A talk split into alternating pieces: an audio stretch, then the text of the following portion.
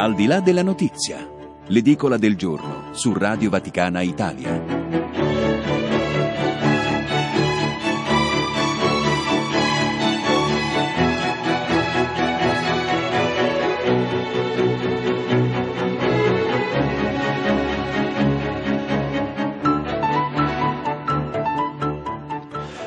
8 e 12, buona mattinata da Federico Piana, benvenuti alla rassegna stampa nazionale ed internazionale, i fatti più importanti dall'Italia e dal mondo. Grazie ancora a chi sta gestendo la parte tecnica questa mattina, Roberto Colangeli e Stefano Sparro. I vostri WhatsApp al 33512 43 722, 33512 43 722. E adesso alle 8 e 13 i titoli.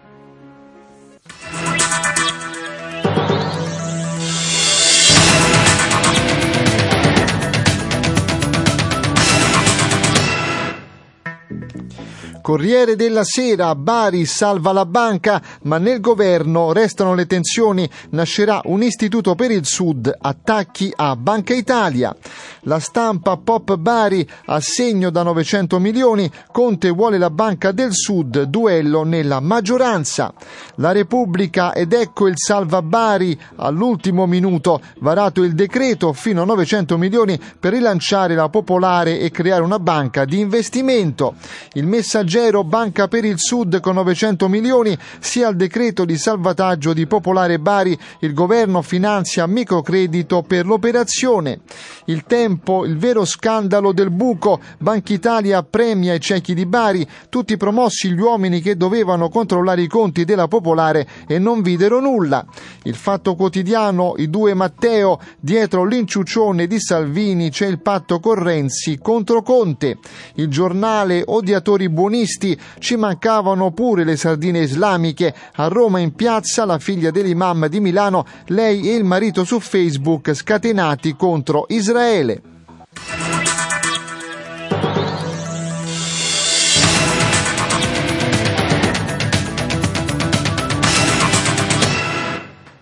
8 e 14, questa è la rassegna stampa nazionale ed internazionale, i fatti più importanti dall'Italia e dal mondo con Federico Piana. Grazie ancora a chi sta gestendo la parte tecnica questa mattina Stefano Sparro e Roberto Colangeli. I vostri WhatsApp, mi raccomando, al 33512 43 722. E andiamo nelle pagine interne del quotidiano Il Messaggero perché torniamo a parlare di stragi del sabato sera. Erano sparite per un po', tornano purtroppo con veemenza. Ci sono stati cinque morti. Andiamo subito a vedere il titolo che si trova nelle cronache del quotidiano Il Messaggero. Strade, tornano le stragi del sabato sera 9 morti nel fine settimana tra ottobre e novembre, gli incidenti sono stati 79 e 50 giovani hanno perso la vita. Enrico Pagliari dell'ACE ha detto tra le cause dei decessi c'è il fatto che i ragazzi non usano la cintura e vengono sbalzati fuori. Un'occhiata al telefonino, il piede che schiaccia troppo sull'acceleratore, la cintura di sicurezza non allacciata, basta poco e una serata con gli amici si trasforma in una tragedia. È accaduto la scorsa notte a novembre Noventa di Piave, dove tre ragazzi sono morti in un frontale ad Anguillara Sabazia con un'auto scontro un albero e una ventenne che ha perso la vita, a Catania con la macchina guidata da un diciottenne che sbatte contro un muro e un ragazzino di 16 anni viene sbalzato fuori. Le stragi eh, del sabato sera sembravano un male del passato e invece l'ultimo fine settimana ha lasciato dietro di sé una scia di sangue, nove persone tra cui cinque giovanissimi hanno perso la vita in incidenti stradali stradali avvenuti tra Veneto, Lazio e Sicilia, un'emergenza tanto che l'ASAPS ha riattivato l'osservatorio accantonato nel 2015 quando il numero di ragazzi morti sulle strade nel fine settimana si era fortemente ridimensionato e quindi c'è tutta la storia eh, di questi ultimi ragazzi che purtroppo hanno perso la vita in eh, un fine settimana definito tragico. E spostiamoci cambiando argomento sulla Repubblica e andiamo al summit di Madrid sull'ambiente. C'è un titolo che vi segnalo proprio sul quotidiano eh, che naturalmente mette in evidenza anche come i passi per curare l'ambiente siano ancora poco efficaci. Andiamo a pagina 8, eccolo qui, dai grandi uno schiaffo a Greta e un flop il vertice ONU sul clima. E così il titolo, sono deluso, ha detto Antonio Gutierrez, segretario generale dell'ONU. La conferenza complicata, eh, mi aggiungo agli appelli di chi chiede più impegno, ha detto Pedro Sanchez, primo ministro spagnolo. E nonostante due giorni supplementari, la conferenza rinvia tutto al prossimo anno, duro attacco degli ambientalisti. Eh, sull'emergenza climatica tutto da rifare o quasi, nonostante la più lunga COP della storia, due settimane regolamentari e 48 ore di supplementari, la conferenza sul clima organizzata dal Cile in Spagna si chiude con un sostanziale rinvio dell'anno prossimo delle questioni più complicate, troppo poco per evitare di essere etichettata come un fallimento. D'altra parte è stato lo stesso segretario generale delle Nazioni Unite, Antonio Gutierrez, a dichiarare a caldo sono deluso, la comunità internazionale ha perso un'occasione importante per mostrare di voler contrastare la crisi climatica. La presidenza cilena per bocca della ministra dell'Ambiente Carolina Schmidt ha cercato di vedere il bicchiere mezzo pieno nonostante il grande lavoro fatto eh, non siamo riusciti a trovare un accordo ma abbiamo fatto passi avanti che ci saranno utili per continuare le trattative nei prossimi mesi. Dunque tutto rinviato al 2020, ultimo anno utile per rendere operativi gli accordi di Parigi e assumere impegni vincolanti sui tagli alle emissioni in modo che il riscaldamento della Terra non superi gli 1,5 gradi in più rispetto all'era pre-industriale. E c'è un altro pezzo sempre dedicato a questo, COP25 ha vinto il carbone, paesi inquinatori contro paesi emergenti, le nuove norme sulle emissioni, il nodo irrisolto dell'articolo 6, ecco perché ha fallito il summit e la firma è di Luca Fraioli su Repubblica pagina 9. Chi ha fatto fallire la COP25 si chiede il pezzo, su quali scogli si sono arenate le trattative proseguite senza successo per due giorni e due notti oltre il termine ufficiale della conferenza di Madrid, l'ultima drammatica riunione plenaria andata in scena ieri mattina pur nel felpato linguaggio della diplomazia internazionale ha mostrato chiaramente quali siano stati gli scontri e quali le forze in campo, da una parte i grandi inquinatori e i paesi dipendenti dalle fonti fossili, Stati Uniti, Cina, Arabia Saudita, Australia, Brasile, Giappone, dall'altro i paesi emergenti e più vulnerabili alle conseguenze del riscaldamento globale, le nazioni africane a rischio siccità, le isole del Pacifico che fronteggiano l'innalzamento dei mari. E così il pezzo che ovviamente continua questa mattina a pagina 9 del quotidiano La Repubblica e la cronaca a pagina 8. E andiamo invece sulle questioni che riguardano Papa Francesco, 8 e 20 in questo momento, questa è la rassegna stampa nazionale ed internazionale, i fatti più importanti dall'Italia e dal mondo, se volete mandare qualche messaggio, qualche sms potete farlo utilizzando il 335 12 43 722 e l'articolo dedicato a Papa Francesco si trova a pagina 17 della stampa di Torino ed è relativo alla questione eh, che riguarda la messa con la comunità filippina. Eccolo qui il pezzo sulla stampa, una breve e c'è una bella fotonotizia, Città del Vaticano, Papa Francesco prega con i filippini contrabbandieri della fede. Continuate ad essere contrabbandieri della fede. Nelle ultime parole di Papa Francesco ai 7500 fedeli della comunità cattolica filippina, al termine della messa del Simbang Gabi, la prima delle tradizionali novene in preparazione al Natale, c'è tutta la missione speciale che il pontefice indica a chi ha lasciato la propria terra alla ricerca di un futuro migliore. Nel pomeriggio della terza domenica d'avvento, per la prima volta, il pontefice celebra con i filippini di Roma, che nella capitale e nella provincia sono più di 43.000, la seconda comunità di residenti di origine straniera più numerosa. La prima messa del Simbang Gabi, nove celebrazioni celebrazioni eucaristiche all'alba fino a Natale. E così il pezzo, pagina 17 del quotidiano La Stampa di Torino. Ma noi rimaniamo ancora sulle questioni eh, che sono relative a Papa Francesco perché ieri ha pronunciato un Angelus che ha questo sapore, come riportato questa mattina da Vatican News. Non lasciamoci distrarre facciamo spazio a Gesù. Nella terza domenica di Avvento Francesco ha esortato a non lasciarsi distrarre dalle cose esteriori, ma a cogliere il Dio che ci interpella e che vuole darci la sua gioia. Scrive eh, Vatican News questa mattina, gioia e dubbio sono queste esperienze che fanno parte della nostra vita, scandire la terza domenica d'Avvento, detta domenica della gioia, all'Angelus Papa Francesco ricorda l'esplicito invito del profeta Isaia, si rallegrino il deserto e la terra, arida, esulti e fiorisca la steppa. E do il benvenuto alle 8.22 questa mattina a padre Antonio Rungi, teologo delegato per la vita consacrata della diocesi di Gaeta. Grazie per essere con noi, padre Antonio. Eh. Buona giornata a tutti, grazie a voi. Allora, Papa Francesco ha detto non lasciamoci distrarre, perché dobbiamo fare spazio a Gesù, padre Antonio. Eh? È vero, perché il Natale è essenzialmente questo, Federico e cari eh, radioascoltatori, è prepararsi a incontrare Cristo, non a fare altre cose. Eh, sappiamo benissimo che il Natale per tante motivazioni di carattere esteriore, saranno le luci, saranno i presepi, saranno le altre cose che facciamo, gli acquisti, la preparazione, raccogliere persone che vengono da fuori, parenti, potrebbe distrarci dall'essenza stessa del Natale che è preparazione e cammino verso un incontro importante, anche se annuale, con Gesù che nasce nella grotta di Betlemme.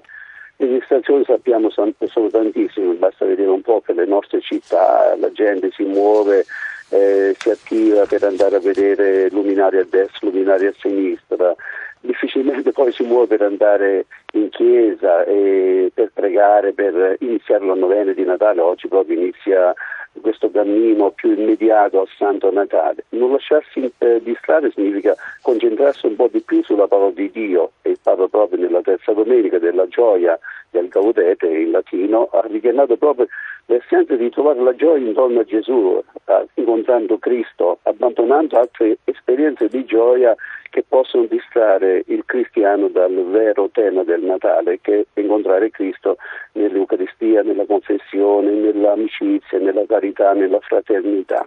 Poi è chiaro ci sono anche, come ha detto il Papa, delle incertezze, dei dubbi, delle difficoltà anche in ordine della fede faceva riferimento, come hai accennato tu, al dubbio, a Giovanni che si interroga se è Cristo e lui il Messia che stavano aspettando e nessuno dice presenta una carta di identità oppure una certificazione che lui è il Messia.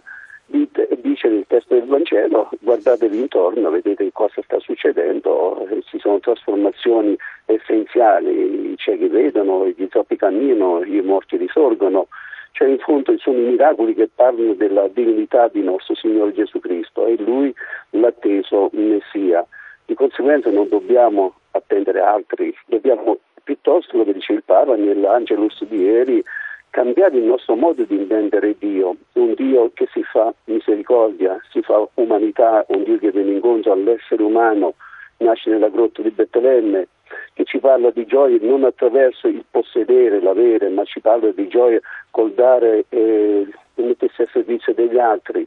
E la tematica portante dell'Angelus di ieri è molto bello perché il Papa non soltanto affronta il tema della gioia e del dubbio, richiama la conversione, e quindi l'avvento, che la terza domenica possiamo dire sta concludendo un cammino verso il Natale, eh, non è altro che tempo, come tutti i tempi forti dell'anno liturgico, tempo di conversione. Ecco, conversione. Padre Antonio, scusami, il Papa dice bisogna convertirci e convertire l'idea che abbiamo di Dio. Cosa vuol dire convertire questa idea che abbiamo di Dio? Qual è quell'idea giusta e quell'idea sbagliata di Dio? Rivelato il nostro Signore Gesù Cristo, un Dio Padre, un Dio che è vicino all'umanità, un Dio che offre la vita, e quindi si sacrifica anche sulla croce per noi perché Gesù bambino è lo stesso Cristo che sale sul Calvario e che offre la sua vita per l'esistenza. A volte noi pensiamo che Dio ci debba accontentare in tutto, ci deve proteggere in tutto, che non ci deve far mancare niente. Faccio un esempio, la sofferenza. Quando entra nella nostra vita la morte, eh, l'abbandono di qualche persona, qualche situazione angosciante della nostra vita, ce la prendiamo col Signore, magari una catastrofe di carattere naturale, come se Dio stesse a punire qualcuno. È una falsa idea che purtroppo ci siamo fatti perché pensiamo solo perché abbiamo fede, la fede ci deve garantire tutto quella, quel benessere, quella gioia di carattere umano, legittimo pure, è anche aspirabile a livello comportamentale. Però se arriva la croce, la sofferenza, la malattia oppure il distacco da una persona cara, io credo che anche questo va letto nella luce del mistero dell'incarnazione del Figlio di Dio come nel mistero della Pasqua di Cristo, per cui i due misteri sono perfettamente uniti l'uno all'altro. Gesù bambino è lo stesso Cristo che offre la vita, quindi è una falsa idea pensare che Dio ci debba accontentare Ecco, abbiamo bisogno, corriamo, magari facciamo anche la novena di Natale, facciamo la novena dell'Immacolata e ci aspettiamo una risposta. La fede è necessaria, la preghiera altrettanto, però bisogna anche dire come Gesù ci ha insegnato nel Padre nostro sia fatta la tua volontà. Saper discernere una volontà di Dio, avere una visione diversa di un Dio eh, usa e getta, dico io, perché quando ne abbiamo bisogno corriamo, quando ne abbiamo bisogno lo trascuriamo. Invece un'idea nuova di Dio che il Papa cerca di far capire questo contatto affido con la sua parola, con la sua misericordia, con la sua tenerezza, con la sua uh, disponibilità verso l'umanità e questo modello a cui dobbiamo fare riferimento poi nei nostri comportamenti quotidiani, nel riproporre ciò che Cristo ci ha insegnato attraverso appunto la sua nascita, la sua morte. E ieri Papa Francesco ha ripetuto un gesto, caro Padre Antonio, che si compie da 50 anni. Il primo fu Paolo VI che eh, dalle mani dei bambini prese questi all'epoca bambinelli e li benedì. Eh, le statuine eh, del bambino Gesù sono state portate ieri in piazza da centinaia di ragazzi e ragazze e Papa Francesco li ha benedetti e naturalmente vi ripeto questo è il cinquantesimo anniversario di questa bellissima tradizione, no? Mm sì. Padre Antonio, e che si ripete poi in tante parrocchie italiane del mondo, sì. perché questo gesto, fatto 50 anni fa da Paolo VI, ha avuto delle conseguenze bellissime, perché molti parroci e molte diocesi in Italia e nel mondo hanno adottato questa usanza. Sì, Federico, ieri vedevo in diretta appunto l'Angelus del Papa, è, è, è commovente, verde una gioia immensa vedere questi bambini e queste bambine che vanno in piazza San Pietro e che portano la statuina di Gesù bambino e che nel momento in cui il Papa ha detto alzate le statuine, hanno alzato al cielo questo Gesù bambino tra le loro mani, innocenti, semplici, belle, eh, il Papa le benedico di cuore, invitando poi a dare significato a quel che è un gesto così semplice, parlando del presepe che ha detto che è un Vangelo vivo. Come dicevi tu, questa prassi di benedire i bambini ormai si è consolidata in tutte le parrocchie non l'abbiamo fatto ancora, lo faremo domenica prossima, la maggior parte lo faremo domenica prossima appunto per rispettare un po' perché la specificità della benedizione del Santo Padre in Piazza San Pietro, ma normalmente in tante altre parrocchie anche alla terza domenica si benedicono le statuine di Gesù Bambino che poi vengono deposte nella manciatoia appunto nella notte di Natale. E sapete benissimo qual è la prassi, la pratica per noi cristiani in Italia e nel mondo e il bambino più piccolino normalmente porta Gesù bambino al presepe.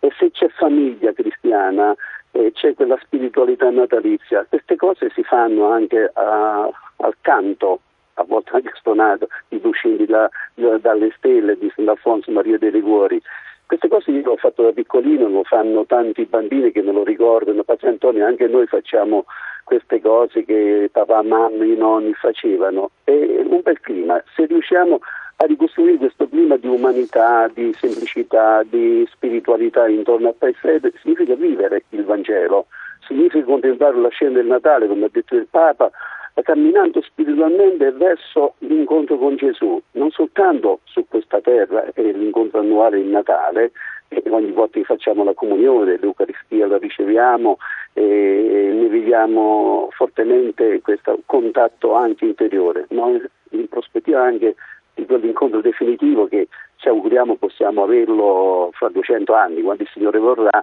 nella gioia piena e nella carità vissuta quotidianamente. Penso che questo aspetto che il Papa ha voluto evidenziare anche attraverso la benedizione dei bambini, mettendo bambinelli, mettendo in risalto il Vangelo vivo, significa che noi il Natale dobbiamo passare a viverlo, stando vicino ai poveri, ai sofferenti, a, eh, cercando di accudire i nostri genitori anziani, ammalati, non abbandonarci al totale egoismo e ecco perciò che diceva dobbiamo cambiare un'idea di Dio che abbiamo in noi, passare da una, una concezione dell'io per cui io sono Dio, penso a me stesso, un Dio che è amore, è carità e servizio.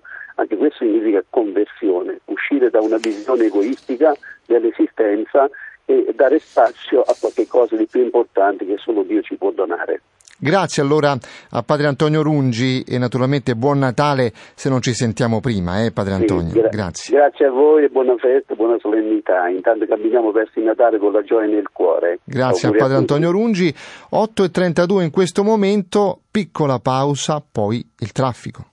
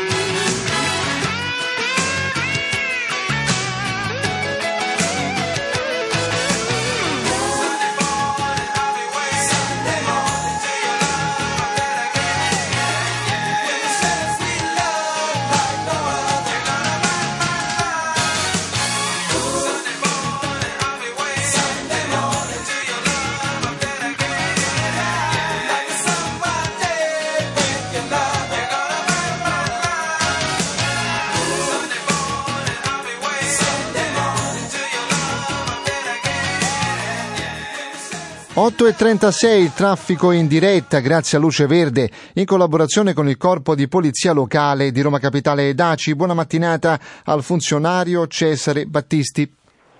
Eh, buongiorno a voi e a tutti i radioascoltatori. Traffico in entrata su gran parte della rete viaria con incolonnamenti a partire dagli svincoli del grande raccordo anulare su via Aurelia, su via Cassia e su via Flaminia. Rallentamenti sulla via Salaria tra Villa Spada e l'aeroporto Roma Urbe. A sud della città code sulla via Pontina tra Spinaceto e l'Euro, sulla via Ardeatina tra Divinamore e il grande raccordo anulare e su via Laurentina tra Fonte Laurentina e via di Torpagnotta. Sul litorale code su via di Tor Boacciana in direzione di Fiumicino e sulla via Cristoforo Colombo in direzione di Roma. Nel quadrante S situazione analoga con code a tratti sulla via Tiburtina e sulla via Appia. Disagi nel quartiere Parioli per la chiusura al traffico causa lavori di Tommaso, via Tommaso Salvini dalle ore 7 alle ore 18. Possibili rallentamenti per un incidente su via Gino Lega, altezza di via Cassia, e su via Ostiense, altezza via del Porto Fluviale in direzione San Paolo, sempre a causa di incidente. Da Roma è tutto e grazie dell'attenzione e buona giornata. A voi la linea. Grazie a Luce Verde, ricordo in collaborazione con il Corpo di Polizia Locale di Roma Capitale ed ACI 8 e 37, questa è la rassegna stampa nazionale ed internazionale fatti più importanti dall'Italia e dal mondo con Federico Piana, grazie ancora a chi sta gestendo la parte tecnica Roberto Colangeli e Stefano Sparro. I vostri Whatsapp mi raccomando al 33512 43 722 per commentare le notizie più importanti dall'Italia e dal mondo. E spostiamoci in questo caso sulla Repubblica perché a pagina 10 ci parla delle tensioni tra USA e Cina, lo vediamo subito il titolo che naturalmente fa pensare a quello che sta capitando e soprattutto ci dà la possibilità di capire qual è la situazione. E sono stati cacciati, come ci racconta la stampa anche di Torino eh, degli eh, diciamo così, diplomatici eh, in Cina. E questo lo vediamo in questo titolo che si trova in questo caso su Repubblica. E eh, naturalmente cambiamo argomento andiamo sulla stampa pagina 10 la stampa mette in evidenza invece quella che è la tensione sulla Scozia per la richiesta di indipendenza. Ecco il titolo che vi segnalo eccolo qui. La Scozia rilancia l'indipendenza, Londra non può imprigionarci. La leader nazionalista abbiamo diritto a un altro referendum, ma è scontro con Johnson deciso a negare una seconda consultazione. La Scozia non può restare imprigionata nel Regno Unito contro la sua volontà. La Premier della nazione, forte dello straordinario risultato elettorale, ieri è tornata alla carica pretendendo un nuovo referendum sull'indipendenza. Boris Johnson non è stato l'unico vincitore delle elezioni britanniche. In Scozia sono stati i nazionalisti del SNP ad aver trionfato con 1,2 milioni eh, di voti, il 45% dei consensi che gli hanno permesso di conquistare ben 47 dei 59 seggi destinati alla nazione, una crescita di 13 deputati rispetto alle scorse elezioni del 2017 che li ha portati a diventare la terza forza a Westminster. Al contrario, i Tory in Scozia hanno perso più della metà dei deputati passando da 13 a 6. Inter- intervistata dalla BBC, eh, la Presidente ha detto che con il voto di giovedì gli scozzesi hanno respinto i tori, detto no alla Brexit e chiarito che vogliamo il nostro futuro nelle nostre mani, ma secondo lo Scottish eh, l'unico ad avere il potere di dare il via libera alla consultazione sarebbe la legge eh, locale e il Premier Johnson e il governo non ha assolutamente nessuna intenzione di farlo nei prossimi cinque anni. A chiudere ancora una volta la porta è stato uno dei membri più influenti dell'esecutivo britannico, Michael Gove, secondo cui bisogna rispettare il risultato del referendum del 2014 che ci dissero avrebbe risolto la questione per una generazione ma tra il referendum di cinque anni fa in cui la permanenza nel Regno Unito vinse con oltre il 55% dei voti, oggi c'è stato un altro referendum che ha cambiato le carte in tavola e così il pezzo che trovate appunto a pagina 10 del quotidiano La Stampa di Torino. Ma andiamo sul messaggero perché eh, c'è un pezzo molto interessante che fa riferimento alla crisi libica. E andiamo subito a vedere il pezzo che in questo caso si trova a pagina 13, eccolo qui il titolo Crisi in Libia, l'Italia tenta la mediazione con Haftar, i timori che parta l'attacco alla capitale eh, spingono Di Maio a volare a Tripoli e anche in Cirenaica, possibile incontro con il generale di Bengasi. Venerdì scorso, la missione pensate, dei nostri 007. L'Italia ci riprova in Libia dopo mesi di disinteresse e una energia che ha spinto appunto Di Maio ad andare eh, c'è appunto tutto un movimento anche di 007. Il capo della Farnesina troverà ad accoglierlo una situazione non facile, vedrà Fayet al Serrai e probabilmente avrà anche un incontro con Haftar, il generale che tiene sotto pressione da mesi il governo riconosciuto dalle Nazioni Unite che ora si dice pronto a sferrare l'attacco finale contro Tripoli forte dell'appoggio di mercenari e di armi russe. Per preparare questo incontro venerdì scorso a Bengasi è atterrato un C-130 aereo militare italiano con a bordo uomini di AISE, il nostro servizio segreto estero, segnale che le trattative almeno a livello diplomatico e di intero intelligence non si sono mai interrotte e questo nonostante il crescente coinvolgimento di Russia e Turchia nel dossier libico. 8.42 noi andiamo invece in Catalogna perché un rapporto molto imponente. È stato presentato dalla diocesi di Solsona sugli abusi sessuali e questo rapporto è stato condotto attraverso due percorsi, sono stati esaminati gli archivi eh, di tutti i sacerdoti diocesani dagli anni 30 e sono stati raccolti indizi e informazioni che sono stati fatti giungere alla commissione. Alcune delle vittime conosciute hanno incontrato il vescovo della diocesi di Solsona che noi abbiamo al telefono, Monsignor Xavier Novella, vescovo appunto della diocesi eh, di Solsona Solsona che ha realizzato praticamente questo eh, importante rapporto che è stato presentato poco tempo fa e che noi abbiamo praticamente per capire come la Chiesa, eh, in questo caso di Solsona, ma tutta la Chiesa catalana sta rispondendo agli eh, abusi sessuali con una forza molto importante. Benvenuto Monsignor Xavier Novel, grazie per essere con noi. Buongiorno. Eh, allora io entrerei un po' nel merito di questo rapporto che avete stilato. Che risultati sono emersi? Allora, purtroppo eh, avevamo scoperto che due sacerdoti anni fa, negli anni 50, negli anni, negli anni 70, hanno avuto dei comportamenti abusivi eh, verso eh, i ragazzi. E allora avevamo scoperto che almeno uh, quello, otto ragazzi um, hanno sofferto abusi sessuali di questi due sacerdoti. È stato un rapporto che eh, ha visto la luce dopo un esame degli archivi eh, di tutti i sacerdoti, insomma siete partiti appunto dagli anni 30 se non vado errato. Questo è veramente il nostro, nostro impegno, era il nostro impegno.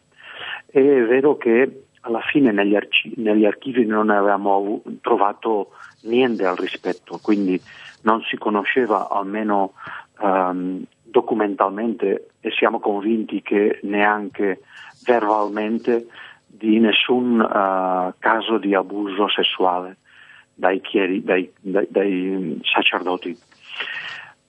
Abbiamo uh, trovato questa realtà triste e che ci ha fatto soffrire tanto e ci fa soffrire proprio attraverso l'apertura di, uno, di un ufficio dove le persone che hanno sofferto abusi si sono indirizzati e ci hanno rivelati eh, quello che hanno sofferto. Anche ehm, noi avevamo domandato un po' eh, su rumori possibili e attraverso l'investigazione che avevamo fatto eh, partendo di questi rumori siamo raggiunti anche a un caso che sicuramente senza questa investigazione uh, attraverso persone non, non, non avremo l'opportunità di, di conoscere uno dei due casi. Voi avete stabilito un rapporto anche con le vittime se ancora sono in vita, Monsignore? Avete tentato anche questo approccio?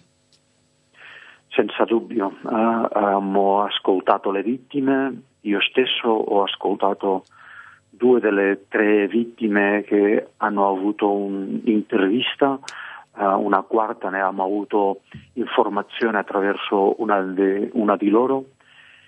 È stato uh, un, prima, un prima e dopo, cioè ascoltare le vittime, ascoltare la sua sofferenza, ascoltare quello, quello che hanno vissuto veramente colpisce il cuore e fa scendere le lacrime e fa pensare al male che eh, purtroppo i, i, i sacerdoti che hanno fatto questi abusi hanno provocato. E quindi vuol dire che la diocesi si è messa in ascolto delle vittime e quindi c'è stata la volontà anche in qualche modo di riparare, se così si può dire, Monsignore. Eh, certo che ascoltare e dare la voce a quelli che hanno chiuso la bocca per tanti anni è già un, un momento di, di, ristorazione interiore, eh, di guarigione, ma anche gli avevamo offerto e mi, ho, ho, ho, coscienza che una delle vittime ha accettato uh, la possibilità di fare un itinerario di guarigione di queste ferite. Quindi non soltanto vogliamo ascoltare e riparare chiedendo perdono nel nome della Chiesa, ma anche offrendo dei mezzi per, uh, in, nel modo nel quale noi possiamo e loro vogliono, uh, fare un percorso di guarigione. Lei in una lettera alla diocesi ha scritto della volontà di fornire uno strumento eh, per riuscire in qualche modo a eh, tutelare le vittime, insomma a cercare di sradicare qualsiasi eh, anche copertura di questi abusi, mettendo a disposizione un ufficio ad hoc, se non vado errato. È giusto, Monsignore?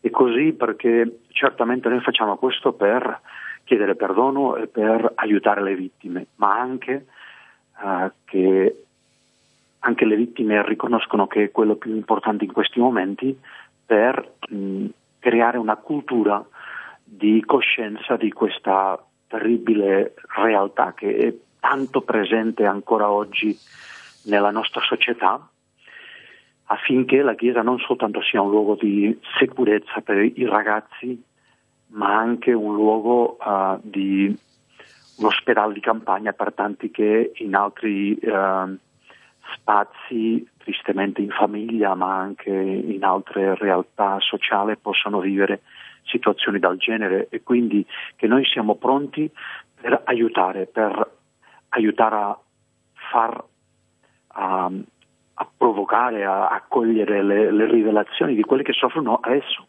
e possono essere protetti e aiutati. Anche i vescovi catalani nel loro insieme hanno deciso di fare questo passo di aiuto, no? mi pare, eh, c'è stata la volontà anche di tutti i vescovi di impegnarsi su questo fronte e di adottare rigorose misure di prevenzione e eliminare ogni tolleranza nei confronti di questi abusi. Questo è stato il compromesso che avevamo preso tutti insieme nel, nella nostra manifestazione pubblica più o meno a febbraio di questo 2019 e, ed è vero che ciascuno a seconda la, la grandezza della sua diocesi fa, questa, fa andare avanti questo compromesso, ma noi pubblicamente e solennemente abbiamo preso questa, questa decisione di far diventare la Chiesa in Catalogna come una Chiesa di, di protezione dei, min- dei, minori e di um, lotta contro, tutto, contro qualsiasi modo di abuso. Secondo lei, Monsignore, quali altri passi debbono essere fatti dalla sua diocesi, ma da tutti i vescovi catalani, affinché questi orrori non si ripetano più? Anche perché sono, eh, diciamo, fatti che risalgono a tantissimo tempo fa, dobbiamo anche dirlo, no, Monsignore? Eh, fortunatamente non sono fatti recentissimi, sono fatti che risalgono a tanti anni fa. Ecco, però, per evitare che tutto questo si ripeta, cosa bisogna fare di ulteriore, secondo lei?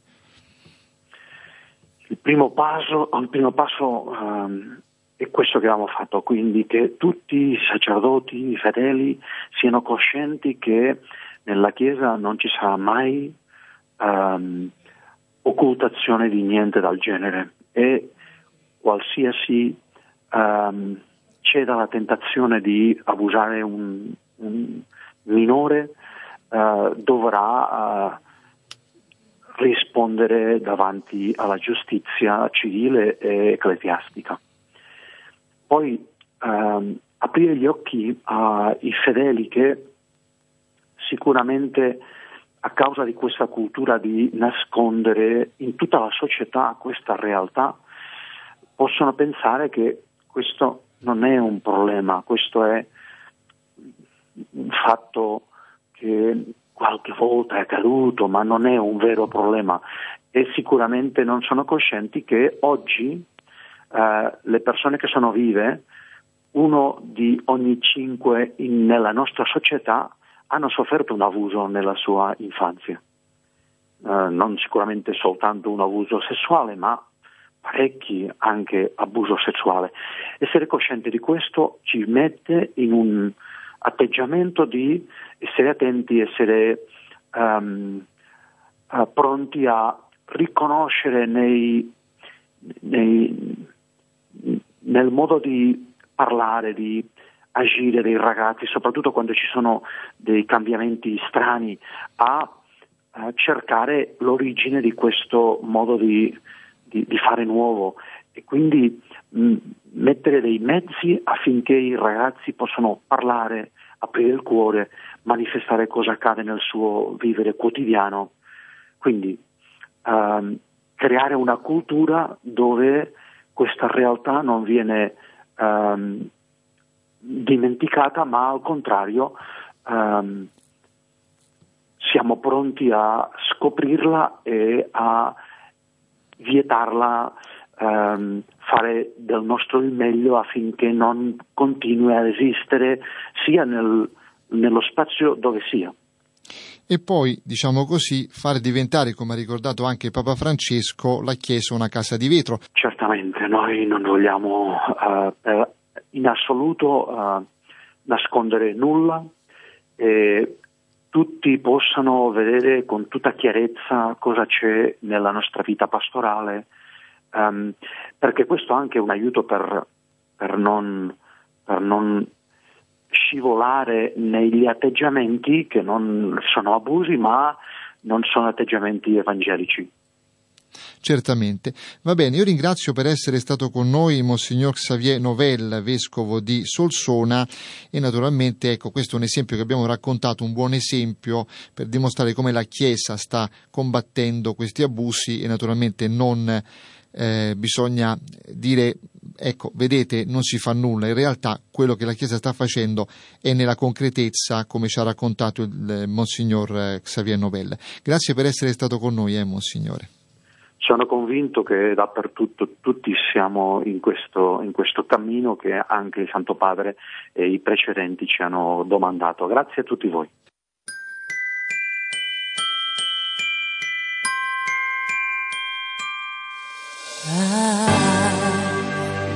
Want a lot for Christmas. There is just one thing I need. I don't care about the presents underneath the Christmas tree. I just want you for my own, more than you could ever know. Make my wish come true.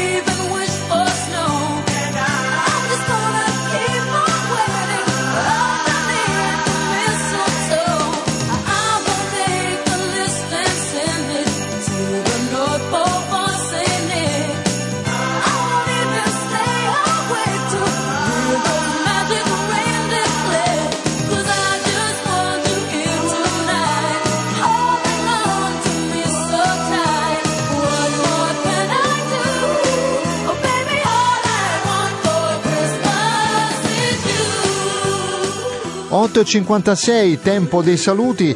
Federico Piana vi dà appuntamento a domani, stesso canale, stessa ora. Grazie a chi ha gestito la parte tecnica, Roberto Colangeli e Stefano Sparro. Mi raccomando, state con noi. Questa è Radio Vaticana Italia.